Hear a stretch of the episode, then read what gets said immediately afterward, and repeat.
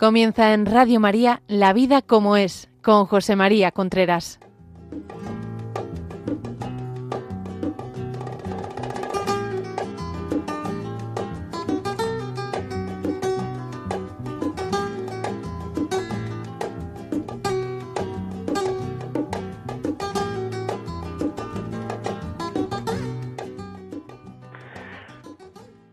Hola amigos, buenos días. Aquí estamos nuevamente en La Vida como es el programa que semanalmente llega a ustedes a través de Radio María. Son las 11 de la mañana, las 10 en nuestras queridísimas Islas Canarias.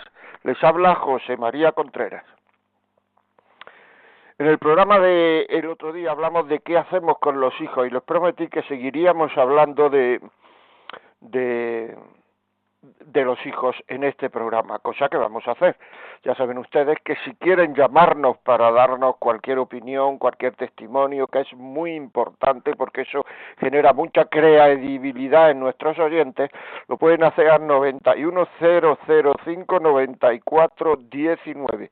910059419 o ponernos un audio o escribir al WhatsApp 668 594 383 668 594 383 o escribirnos a la vida como es arroba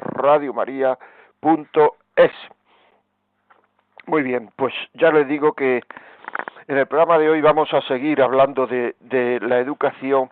¿Por qué educar? Hay mucha gente, es curioso, en la época en que, mm, digamos, eh, decae intelectualmente la sociedad, eh, en la época de más pasotismo, de menos creencias, de, de, una cultura light, o sea, una cultura muy, muy, muy poco profunda, en la época siempre mm, la gente te puede hacer preguntas que no te hace en otras etapas de la vida. Es curioso, pero es así. Es decir, a mí personalmente, en las muchas conferencias que doy, Nunca me habían preguntado por qué educar y ahora me lo preguntan. No digo me lo pregunten todos los días, sino que de vez en cuando alguien te dice, bueno, ¿y a los hijos por qué hay que educarlos? Es una pregunta, ¿no? Una pregunta vital, ¿por qué hay que educar a los hijos? ¿Por qué hay que quererlos? ¿Por qué hay, o sea, esas preguntas se las tiene que, que, que hacer sí que contestar cada uno. O sea, yo no puedo contestar a, a, quien me está oyendo porque hay que educar a los hijos. Si, e, si esa persona no ha llegado a la conclusión de que a los hijos hay que educarlos, algo malo pasa.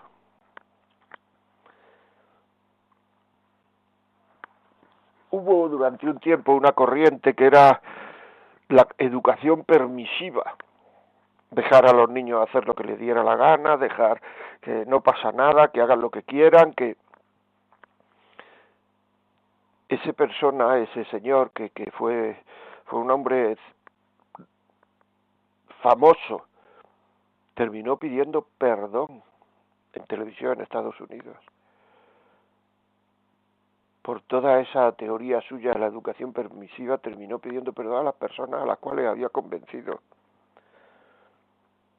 Y es que no queremos aceptar que el ser humano nace con el pecado original.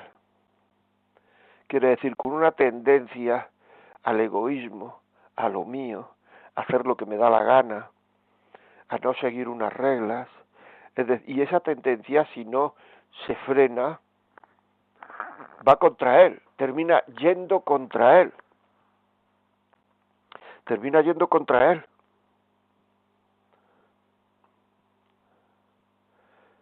Actualmente hay una preocupación muchas veces excesiva por todo lo material del niño.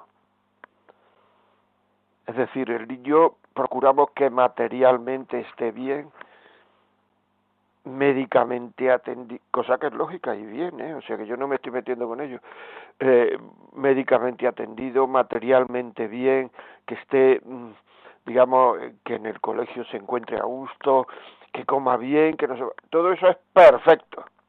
Es decir, estamos, eh, eh, eh, estamos muy preocupados por el futuro, por lo material del niño actualmente y por el futuro material del niño. a ver si hace unos buenos estudios, tiene una buena profesión, o tiene un buen trabajo, tiene no sé cuánto, perfecto. Pero el niño no es solo material. El niño es una persona. El niño tiene, tiene materia, es material, pero también tiene un alma racional. Y todo ese campo de lo racional del niño, del alma racional, no nos preocupamos de ello no nos preocupamos. Es decir, nosotros habitualmente, de forma habitual, no hablamos a nuestros hijos de las cosas importantes que tienen que ver con el alma racional de la persona. No hablamos de del amor, no hablamos del amor. Usted que me está oyendo, ¿cuántas veces ha hablado del amor con sus hijos? de lo que es el amor. No hablamos de, de lo que es la vida. ¿Para qué es la vida? No hablamos de, de la eternidad. No hablamos de Dios pero hablamos en profundidad, no así, yo creo que sí, no, no, muchas veces la gente dice que creo que existe Dios, pero Dios no afecta para nada en mi vida, es decir, que el que esa gente crea que existe Dios, no existe Dios, es igual. ¿Qué verdad? Si no afecta a mi vida. Porque yo quiero seguir haciendo lo que me da la gana.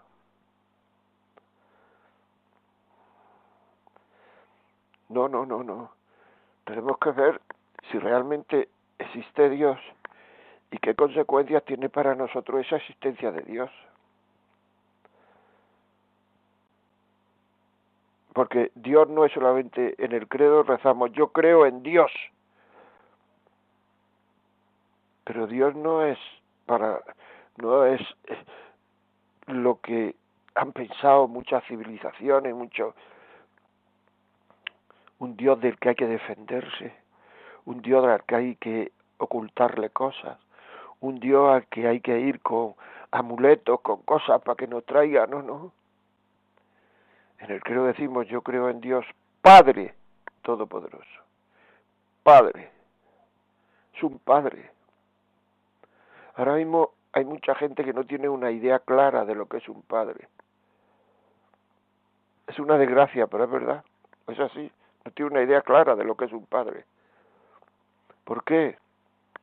Pues se podían dar muchas razones, claro, porque ha vivido poco con su padre, porque lo conoce poco, porque siempre ha hablado de cosas de muy, muy, muy superficiales y realmente de fondo no ha tenido nunca conversaciones profundas con su padre. Porque a mi padre, a su padre, quiero decir, lo que había que hacer era temerlo, o porque su padre se ha mostrado tan guay, tan guay con él, tan moderno, tan moderno, que lo que pretendía el padre es ser un colega, un amigote. Y no es eso. El padre va a ser siempre un padre, no un amigote. Y eso es importante saberlo. Si el padre se levanta a medianoche al baño y despierta al hijo, pues mañana dice que papá me ha despertado. No un vecino que se ha levantado al baño, no, no, papá. El hijo tiene siempre la sensación de que su padre es su padre. Y el hijo se siente querido por el cariño que le tiene su padre, por el cariño que le tiene su madre.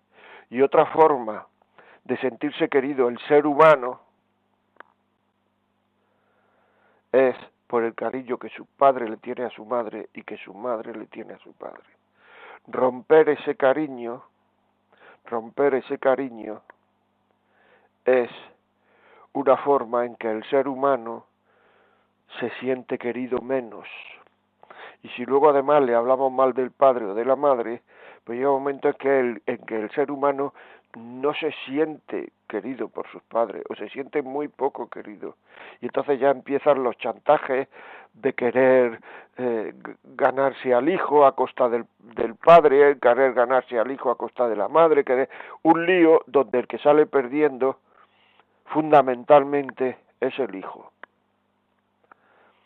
Porque el hijo necesita, por eso los padres separados, cuando llega la primera comunión o lo que sea, el hijo intenta juntarlos, intenta unirlos, que se haga una foto juntos, que se cojan de la mano, que se, porque es que eso es una necesidad primaria del ser humano. Sentirse querido y que sus padres se quieran entre sí porque así yo me siento querido. El hijo, aunque no lo sepas, prefiere que sus padres se quieran a que lo quieran a él. Eso es importante. Es muy importante. Por eso, actualmente, y yo recibo a mucha gente, hay gente que dice nos separamos con una frivolidad, con una poca profundidad. Hay gente que dice no es que el otro quiere tiene que cambiar, pero ¿cuántos años tiene el otro? 32. ¿Y crees que va a cambiar el otro en en cinco minutos? ¿Crees que va a cambiar el otro en un mes?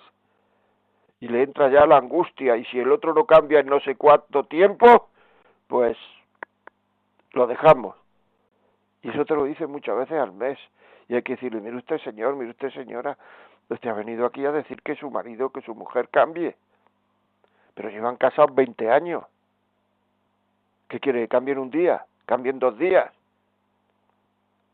Porque es que en el fondo, fondo, fondo, no hay esperanza. No tenemos esperanza en el otro. Entonces cuando eso falta, la educación del niño es, es muy light, porque falta el amor. Entonces, digamos, eh, el miedo a exigir al niño porque se vaya con él, porque si le exijo va a querer a su padre más que a mí o más querer a su madre más que a mí, porque en el fondo el niño es egoísta, ese miedo a exigir antes o después lo pagará el niño. Y es una gran pena, porque entonces no se le exige, y a un hijo hay que exigirle. Porque entre otras cosas, si un hijo no se siente exigido, ya lo dije, me parece, en el primer programa, es bastante probable que no se sienta querido. En un trabajo, a una persona se le valora exigiéndole, porque tú lo vales. Si no se exige, esa persona el trabajo piensa, me van a echar porque me pone unos objetivos muy fáciles, no se me valora, no... eso a nivel profesional, a nivel personal. Si una persona no se le exige, eh, eh, la persona, el niño ese no piensa me van a echar, tampoco piensa no soy querido, pero en el fondo no valorar a un hijo en el terreno familiar es no quererlo. Y eso es, cuando se hace eso, eh, no se está exigiendo. El no exigir a los hijos es una forma de no quererlo y luego te vienen diciendo yo no sé inglés, la culpa la tienen mis padres, yo no estudié, la culpa la tienen mis padres, porque me debieron de exigir en su momento lo que yo no quería hacer. Pero es que hay una cosa todavía mucho más profunda, que yo no sé amar y la culpa la tienen mis padres, porque no me han enseñado a querer, porque en el fondo educar a una persona es enseñar a querer porque el fin último de toda persona, lo que a todo el mundo aspira, aunque no lo sepa, es a querer y ser querido. Por eso hay tantos fracasos humanos. De vez en cuando nos quedamos sorprendidos de que dicen el hijo de esta familia tan pudiente sale en los periódicos de todo el mundo, de tal, tal, multimillonario, de no sé dónde, no sé qué, se ha suicidado pero bueno, ¿cómo es posible que haga eso? Lo tenía todo. Lo tenía todo. Pero es que lo exterior, lo que nos rodea, no nos da la felicidad. Porque eso está dentro del campo del tener. La felicidad nos, nos la da lo que hay dentro de nosotros. Por eso una persona puede ser muy feliz teniendo muy poco y puede ser muy infeliz teniendo mucho.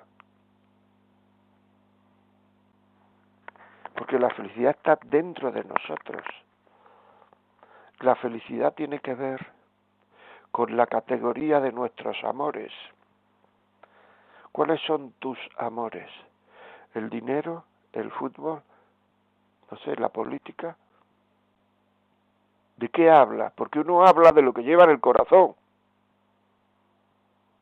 ¿Tú llevas en el corazón de verdad lo que es el amor? ¿Cuántas veces hablas de lo que es el amor? ¿Tú llevas en el corazón para qué sirve la vida? ¿Tú llevas en el corazón a Dios? ¿Tú llevas en el corazón ¿Por qué hay que querer?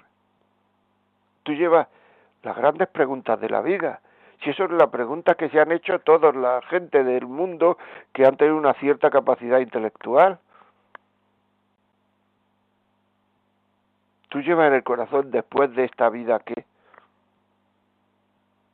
Y estamos realmente preocupados, realmente preocupados por cosas que en la inmensa mayoría de las veces no tienen ninguna importancia porque ya nos dice la gente que estudia estas cosas que de nuestras preocupaciones la inmensa mayoría de las cosas no van a ocurrir y estamos dándole vueltas como locos y la inmensa mayoría no van a ocurrir. Pero en cambio no nos preocupamos pues esto de saber para qué vivimos de la muerte. Por por qué hay que educar a un hijo por todo esto. Para hacer a un chaval profundo no superficial. Para hacer a un chaval maduro en el momento en que se ha quitado todas aquellas cosas de la sociedad en las cuales el hombre podía pensar a futuro y se le ha dado a los niños todo lo que ha salido por su boca, todo lo que han pedido, es cuando estamos teniendo una, una, una sociedad, una, una generación posterior a la nuestra muy light, muy poco madura. ¿Por qué? Pues porque no han madurado, no saben pasarlo mal, no saben sufrir. Pero esta vida desde el punto de vista humano muchísimas veces es una puñeta. Y si nosotros lo que estamos haciendo es prepararlos para la vida, los tendremos que preparar también para los sufrimientos que tiene la vida, que los tiene, toda vida tiene sufrimiento preparamos a nuestros hijos para que sepan llevar bien esos sufrimientos. Y esos sufrimientos eh, los preparamos para que sepan darle un valor a esos sufrimientos. Para una persona que cree en Dios, esos sufrimientos tienen un valor sobrenatural indudablemente. Porque antes de resucitar Jesucristo pasó por la cruz. Nosotros antes de resucitar tenemos que pasar por los sufrimientos de esta vida. Es que yo eso no quiero aceptarlo. Ah, muy bien. Pues entonces no estarás en la realidad de la vida y estarás pues siempre preocupado por una serie de cosas que no es lo fundamental. Y entonces muchas veces para muchas personas la labor educativa más fuerte es decir, niño, comparte. Está muy bien compartir con los chicos, pero hay que compartir muy bien pero habrá que decirle a mamá, a papá, oye niño, hay que compartir, pero hay que educar al niño, hay que hablarle del sufrimiento, hay que hablarle de la vida, hay que hablarle del amor, hay que hablarle de la muerte, todo eso no lo hacemos. Entre otras cosas, porque si lo hacemos, y no nos engañemos, vamos a ponernos, no tengamos máscara, pongamos ante un espejo y que en el espejo se nos vea la cara. Si lo hacemos, nos metemos nosotros en un lío porque no queremos pensar en esos.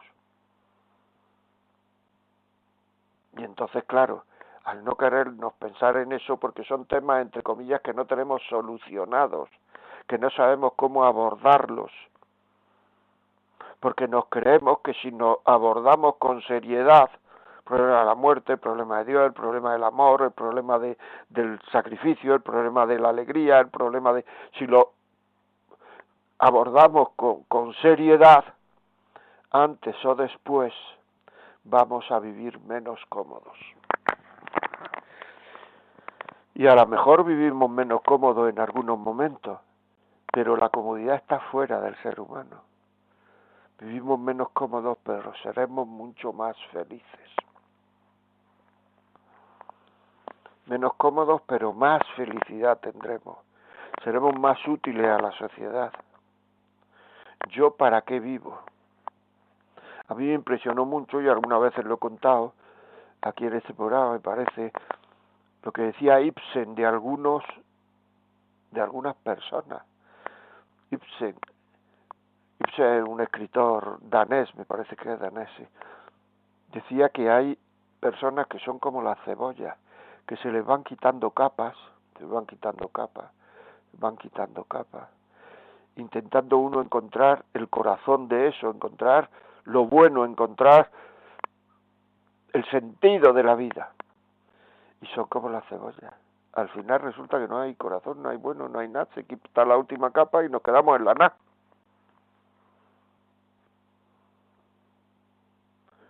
Dice que en la tumba era un hombre duro en sus manifestaciones. De esas personas se debería de poner, aquí yace nadie. En los momentos en que la sociedad tiene más dificultades, nace una generación de personas que sabe llevar la vida mucho mejor, que se quejan menos, que le dan menos importancia a lo que es pasajero. Os voy a decir una cosa que me pasa. Muchísima gente viene conmigo a hablar de nos tenemos que separar, nos tenemos que no sé cuánto, nos tenemos que no sé qué. Y yo la sensación que tengo es decir, pero bueno, si le está pasando lo que nos ha pasado a todos. Es que la vida es esto. O sea, hay mucha gente que viene a contar que se tiene que separar y pues si eso que me está contando me ha pasado a mí, se va a todo el mundo. Me están contando que en la vida hay sufrimiento, pues claro. Que en la vida hay dificultades, pues claro. Que la convivencia trae problemas, pues claro. Pero lo que hay que hacer es arreglarlo, superarlo, no coger y huir.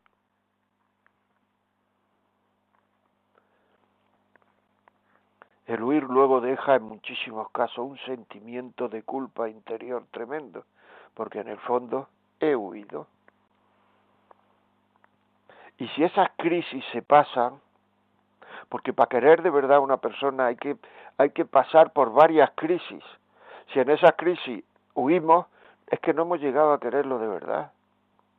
Pero si en esas crisis se pasa, el cariño se hace muchísimo más recio, muchísimo más fuerte, no condicionado por si tiene mucho dinero, si el sexo, si no sé cuánto, no, no. El cariño se hace también no por lo externo, sino por lo interno, por, por esa persona, porque la quiero. Y cuando uno hijo ven a sus padres de verdad quererse, tiene el 50% de su educación hecha. Tiene el 50% de su educación. Pero si ven a sus padres huir, es que yo no podía vivir con mamá, es que yo no podía vivir con papá, es que no sé cuánto y tal. Cuando a ellos les pase lo mismo, van a huir también. Porque les estamos enseñando que el dolor no tiene que exigir sacrificios. Y, el, perdón, que el amor no tiene que exigir sacrificios. Y el amor tiene que exigir sacrificios. Y eso es educar en el fondo, enseñar a querer.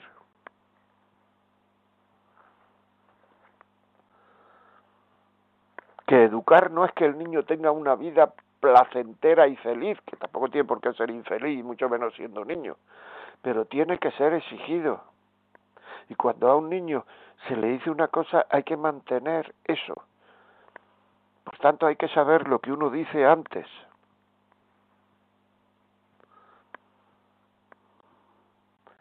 Tenemos que saber que a base de tener cosas se consigue bienestar. A base de ser mejores, lo que se consigue es felicidad. El tener está de acuerdo con el bienestar. El ser está de acuerdo con la felicidad. Eso es importante. Y la felicidad tiene que ver con los actos libres del hombre, de cómo utilizamos la libertad. Y la libertad es hacer el bien, hacer lo que debo hacer, aunque me cueste, porque me da la gana. No porque me lo mandan, sino porque me da la gana. Por tanto, educar a un hijo, ¿por qué educar a un hijo? Que es lo que estamos hablando hoy. ¿Por qué educar a un hijo? Pues ¿por qué educar a un hijo? Porque así el hijo sabrá querer y sabrá ser libre y amará la verdad. Lo he dicho muchas veces. La verdad, perdón, la felicidad es un triángulo donde está el amor, donde está la libertad y donde está la verdad.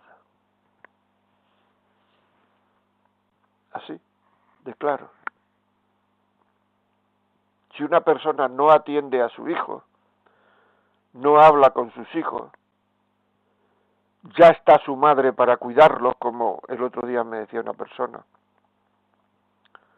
Lo que me está diciendo es ya está su madre para quererlo, yo no lo voy a querer. Esa persona no está en la verdad de las cosas. Porque un padre, una madre, tampoco voy a echar la culpa, un padre, tienen que atender a su hijo. Tiene que dedicarle el tiempo que su hijo necesita que siempre es mucho menos de lo que nosotros creemos, pero es mucho más en muchos casos de lo que nosotros hacemos. Porque estamos, pues eso, los fines de semana yo quiero irme a jugar al golf, quiero luego ver el partido del equipo de mi, de mi tierra, después quiero ir al cine y quiero salir a cenar. Muy bien, y, y al chiquillo habrá que hacerle algo, ¿no? Bueno, le hemos puesto guitarra, le hemos puesto no sé. No, no, no. Se, se trata de estar con el crío aunque no hagáis nada. Hacer planes familiares, hacer, fin, ir al cine, los padres con el niño, o hacer un plan la, la familia y ver una película todo y comprar una palomita o hacerla en microondas. Es decir, porque, como dije la semana pasada, la intencionalidad por educar educa. Si hay intencionalidad de educar, el niño se siente querido aunque el padre viaje mucho, aunque el padre haya tiempo que no duerma en casa porque tiene que viajar por su profesión o la madre, etcétera. Pero el niño sabe que en los momentos en que la profesión no, estamos aquí. Y esa es la verdad de las cosas.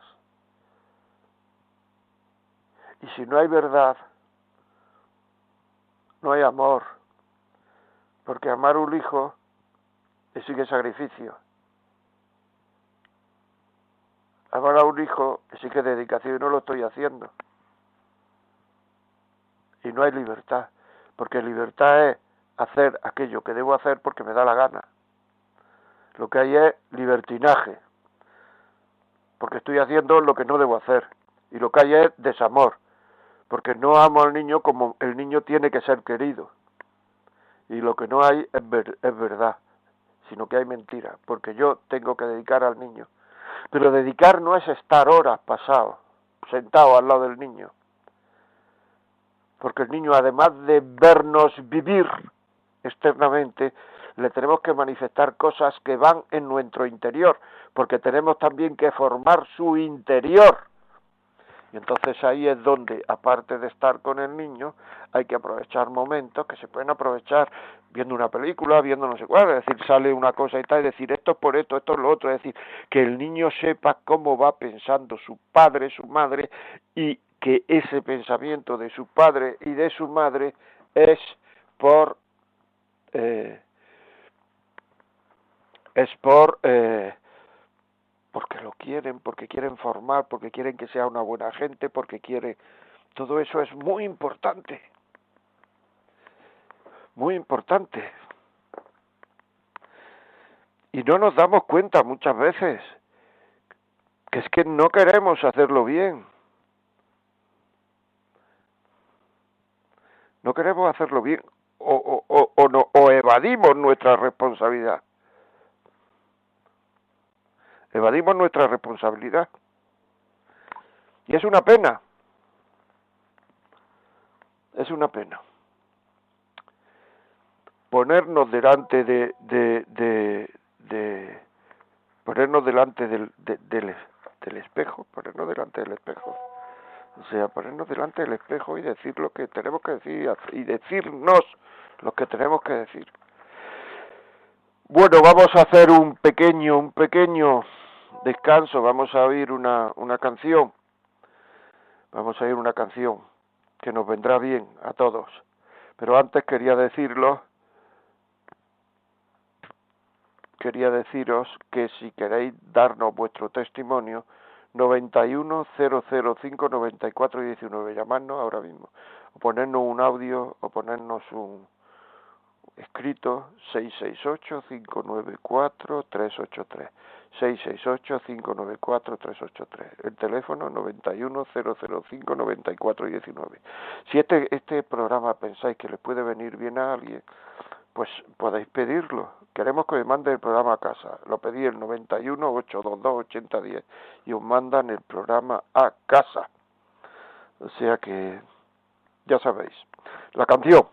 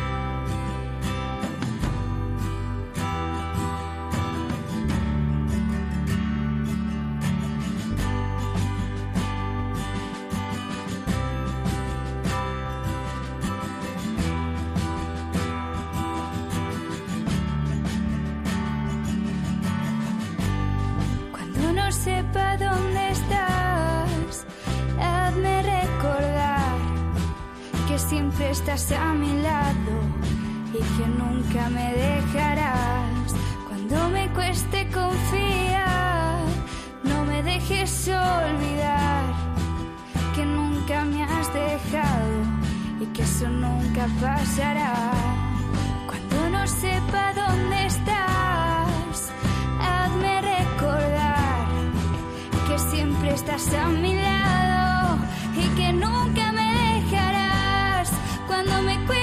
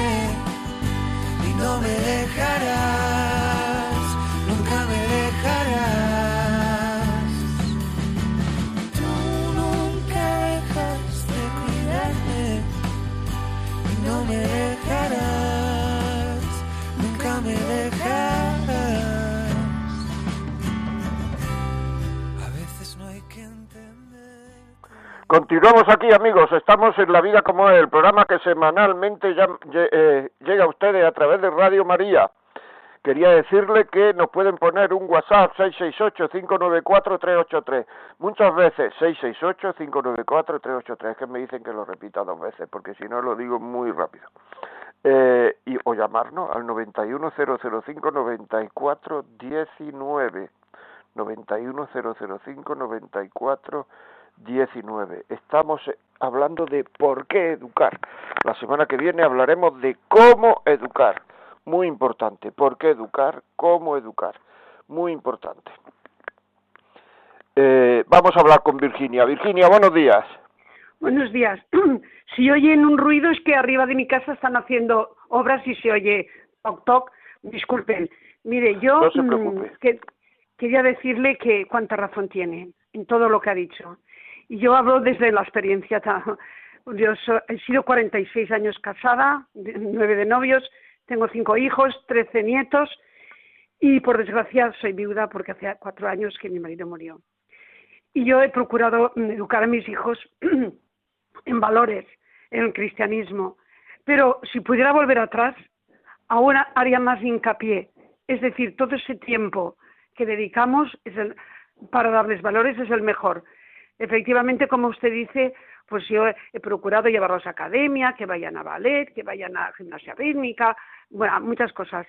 Pero yo digo, ojalá, ojalá hubiera hecho más, más por los valores y por el cristianismo, porque luego el mundo es que mm, tiene tanta fuerza y, los medios sociales, el WhatsApp, y aún así yo, aunque estén casados, continúo eh, insistiéndoles que mm, que vayan a misa, que vayan a retiros, porque es lo más importante, porque a los matrimonios lo que los, nos une es Jesús. Y gracias a Dios, mi marido y yo siempre hemos ido a misa juntos. Y cuando a lo mejor estábamos enfadados, pues al darnos la paz o al comulgar juntos, pues eso nos unía. Y si no está Jesús en medio, es imposible. Y yo mm, también estoy arrepentida a veces de haber venido mm, delante de mis hijos. Ahora nunca lo haría pero claro, la juventud y, y ojalá hubiéramos eh, en, esa época que era más de la modernidad y queríamos las mujeres ser más libres y más emancipadas, un error. Lo importante es amar, sacrificarse por la familia, que es lo más importante. Y, bueno, y no sé qué decir más porque no quiero enrollarme por si quiere hablar más gente. Pero mm, a los que me están oyendo, luchen por el matrimonio que vale la pena. Y ahora que estoy viuda, digo, gracias a Dios que nos has mantenido unidos y ahora soy mejor persona porque he aprendido todos los valores de mi marido. Y a veces cuando tenemos un bien no lo sabemos valorar y ahora le veo tantas virtudes que a lo mejor antes no le veía tantas. Y, y eso me ha hecho mejor persona porque he aprendido de él y ahora muchas cosas que hacía él pues las hago yo y muchas gracias. Mire, qué bonito, qué bonito, Virginia, de verdad, qué bonito, qué bonito, sí señor. Muchísimas gracias por el testimonio. Lo ven como, esto es como una imagen vale más que mil palabras, pues igual, un testimonio vale más que mil palabras. Así es, muchísimas gracias, es, es muy bien, muy bien. Bueno, pues, seguimos, seguimos, perdón. Gracias. Gracias a usted.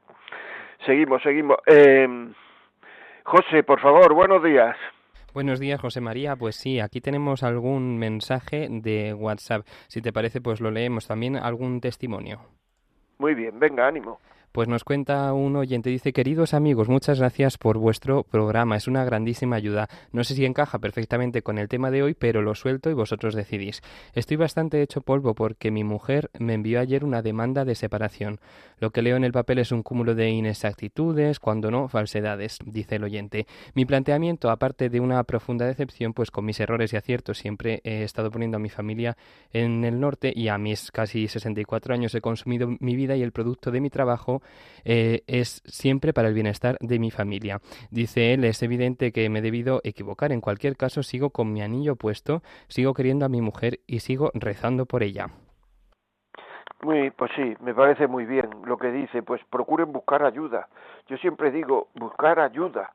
Si buscamos ayuda para las cosas exteriores, para el dinero, para comprar una casa, para comprar un coche, para, yo qué sé, hasta buscamos ayuda de cómo están los tomates en la tienda de enfrente, si es que son, buscamos ayuda para todo, ¿cómo no vamos a buscar ayuda para las cosas más íntimas, para las cosas más personales?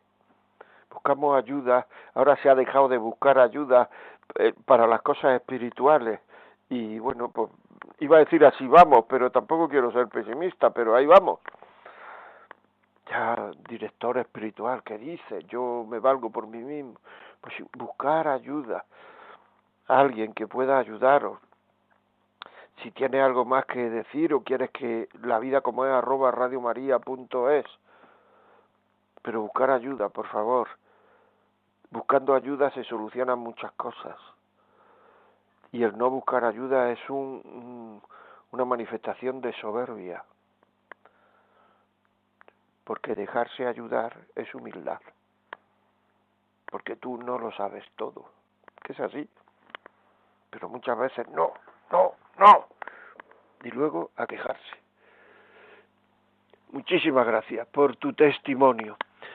Aquí nos escribe a la vida como es arroba radiomaria.es, nos escribe Ana. Gracias por seguir manteniendo este programa en Radio María. Necesitamos más programas y más formación. Como bien dice el refrán, nadie nace enseñado y los padres en ocasiones no sabemos ser los padres que nuestros hijos necesitan. Lo intentamos, pero la sociedad no ayuda.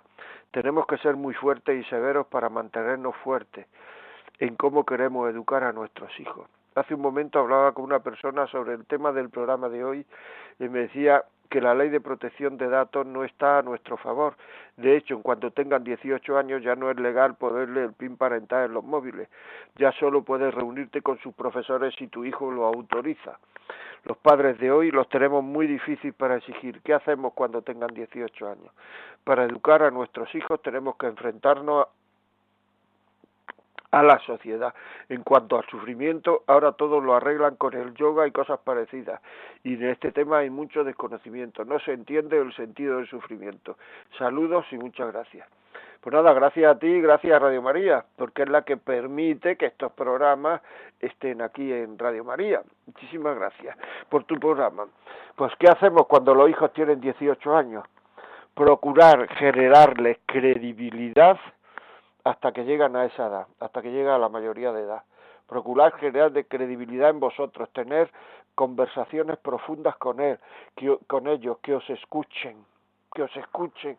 Lo he dicho ya en este programa varias veces, ¿no? Hablar de, de la justicia, de la verdad, de la coherencia, de la muerte, de la existencia de Dios, de, o sea, de los temas profundos de la vida, y que os vean, que os vean luchar por vivirlo. Lo que educa no es el vivirlos tanto como el que vean luchar por vivirlos, luchar por vivirlos. Eso es muy importante porque es que muchas veces lo que ocurre es que no exigimos, porque hay que reconocer y pensar, tranquilo, tranquilo, pensar un momento. Exigir a los demás es exigirme a mí. Y muchas veces me da miedo exigir porque no quiero exigirme. Porque si dicen niños no piensa, estás no mientas, pero estás diciendo mamá, papá, no mientas. Si dices niño, eso no se puede ver en la televisión, estás diciendo mamá, papá, eso no se puede ver. Si estás diciendo niño trabaja, eh, lo que tienes que hacer es decir papá, mamá, trabaja pero no trabaja porque no hay más remedio, sino trabaja porque el trabajar es un valor. Si estás todo el día diciendo, ojalá me, me, me toque una quiniela para no trabajar más en mi vida, pues el niño dirá que lo importante es la quiniela para no trabajar más en mi vida. Si el, el niño no tiene ningún valor. Hay que procurar, procurar aprender también. Procurar aprender aprender a educar. programa que viene vamos a dedicar una vamos a dedicarlo a cómo educar, dar algunas ideas, pero son ideas que fundamentalmente tienen que salir de vosotros. Poneros de acuerdo, que el niño vea cuando un niño ve que el padre y la madre están de acuerdo en alguna exigencia que son valores, el niño se rinde ante eso. Porque, o sea, porque aunque proteste, si eso es igual, eso ya se le quitará. pero son valores y decirlos con delicadeza. Muy importante. De verdad que merece la pena. No, no entréis en la desesperanza. A mí me han dicho eh, eh, personas, es que no puedo hacer nada ya por mi hijo, no puedo hacer nada. Y el niño tiene 14, 15 años, 13 años. Pero vamos a ver, eso que me estás diciendo es una falta de esperanza tremenda. Porque me estás diciendo que no se puede hacer nada por una criatura de 14 años. ¿Pero qué me dices? Es verdad que la sociedad no favorece el, vivir algunos valores, es verdad. Pero también es verdad que los padres claudicamos muy pronto, nos venimos abajo muy pronto. O sea, hay que resistir, hay que aguantar,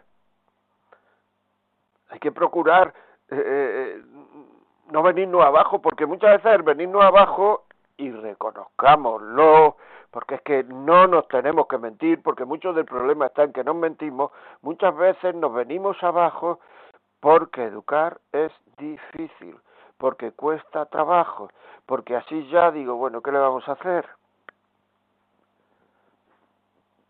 Y muchas veces también, desgraciadamente, porque estamos tan preocupados y tan peleamos tanto en nuestro matrimonio, tenemos tantas dificultades para ceder, para fiarnos del otro, para, para llevar un matrimonio normal. Ponemos tantas dificultades que ya a la hora de pelear con los niños nos pilla agotados. Hay que procurar ver la buena voluntad del otro, no tanto sus defectos como la buena voluntad y no desconfiar en el futuro. Conozco muchas parejas que están desasosegadas en su matrimonio porque el futuro, no sé si no pasará esto, no sé si no, pero bueno, vamos a vivir el presente que es lo que se vive. El futuro no sabemos si llegará para nosotros. Vamos a vivir ahora, porque el futuro será otro presente. Y si el presente va estando de acuerdo a lo que yo manifiesto y lo que yo quiero, pues entonces pues ya está, porque el futuro será otro presente. José Leno, algún, algún WhatsApp más, por favor. Pues nos escribe otra oyente diciendo qué testimonio más bonito e inspirador el de Virginia, la oyente que ha llamado por teléfono. Dice, llevo 12 años casada y tres hijos y procuramos como familia ir juntos a misa. Al principio iba yo sola y, el que se quedaba y él se quedaba con los niños y ahora que los pequeños tienen 5 años, vamos todos juntos. Como dice Virginia, la oyente, procuraremos no discutir delante de ellos y que vean que nos queremos y nos esforzamos por procurar el bien del otro. Gracias por este programa, hace mucho bien a las familias tan atacadas en la sociedad actual. Qué bonito, ¿no? El, el, ya digo, gracias a Radio María, pero qué bonito lo que dices, ¿no? El luchar por no discutir delante de los niños, eso es quererse y querer a los hijos. Quererse y querer a los hijos. El luchar por no discutir delante de los hijos. O sea, es que es así. Es que tenemos que ser realistas. Esa lucha implica, es que el amor implica lucha. No hay amor sin lucha.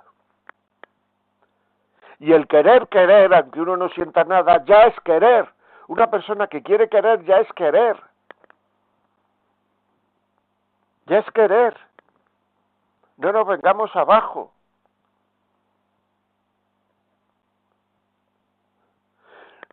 Muchas veces lo que llamamos eh, crisis en el matrimonio son crisis personales que pasa uno o los dos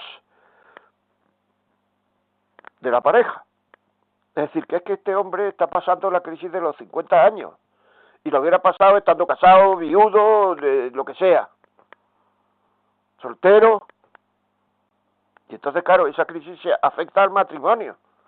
Pero la culpa de que tú pases esa crisis no la tiene el matrimonio. Es importante saberlo. No la tiene en matrimonio. Y la culpa de que te hayan echado el trabajo no la tiene en matrimonio. Y la culpa de que no tengas trabajo no la tiene el matrimonio.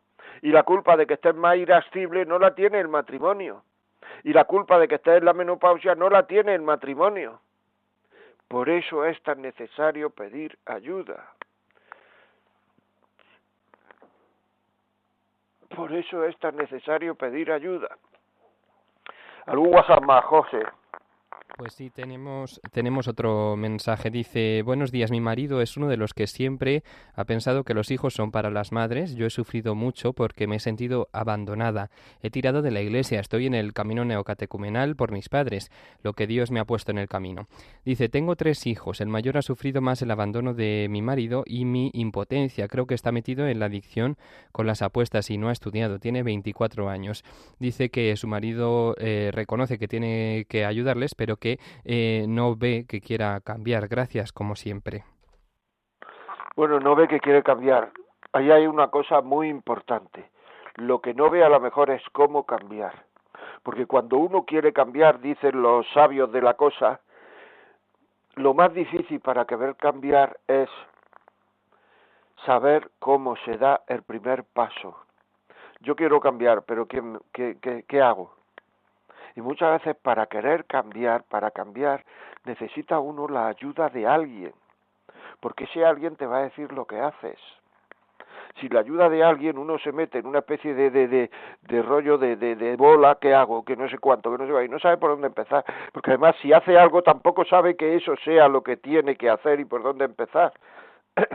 Por eso está la gran importancia de pedir ayuda. Quiero cambiar, quiero empezar, ¿qué hago? Y hay que cambiar como padre. Los hijos son de los dos, la responsabilidad es de los dos. Hay que cambiar como padre, es muy importante eso, de verdad, hacerme caso. Tú cuando ya seas mayor, cuando estés juzgando tu vida, ¿qué pasará? lo que te quedará más en el profundo, en lo, en lo hondo de tu corazón, lo que más eh, examinará será no si has llegado a director del departamento de, de no que sea, de juguetería, o si has llegado a jefe de negociado, no sé cuánto. Lo que quedará dentro de ti es cómo he querido, cómo me han querido, si he cumplido mi obligación como padre, como marido, como hijo, como hijo de Dios también. Y siempre es un buen momento, lo digo, un buen momento para recomenzar, para empezar de cero. ¿Cómo se empieza de cero? Confesándose y pidiendo ayuda. Mucha gente se muere angustiada porque no se confiesa y no ha pedido ayuda. Es una pena, pero es así. Es así.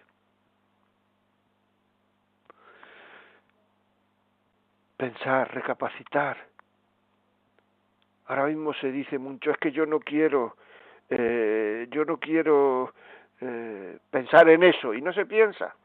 Porque como hay tantas cosas para no pensar, por una radio se ponen los cascos, se pone no sé qué, es decir, quiero echar eso de mi cabeza. Pero en el fondo, ese no pensar es una forma que tenemos grave de perjudicarnos. José, otro testimonio, por favor, otro WhatsApp. Pues tenemos ya poco tiempo, pero nos dice una pregunta. ¿Un padre puede dejar de querer a sus hijos? Las preguntas fundamentales de la vida. ¿Un padre puede dejar de querer a sus hijos?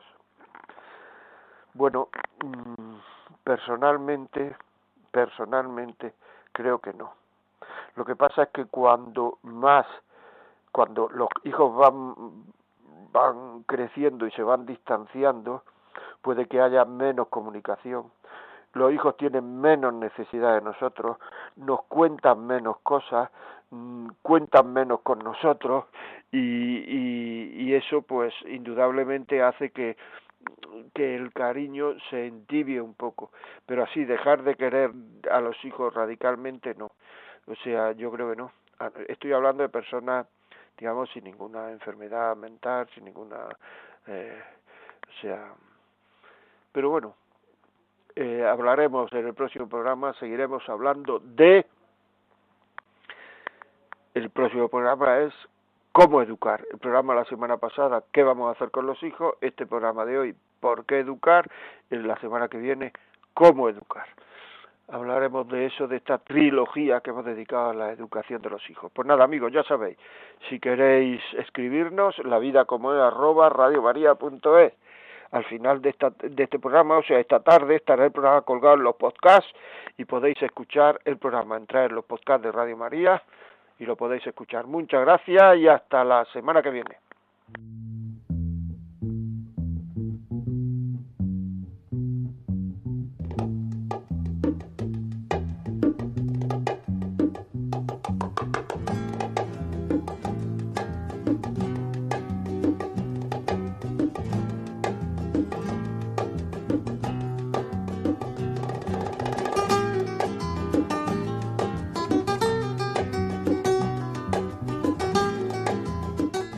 Y así finaliza en Radio María La Vida como es, un programa dirigido por José María Contreras.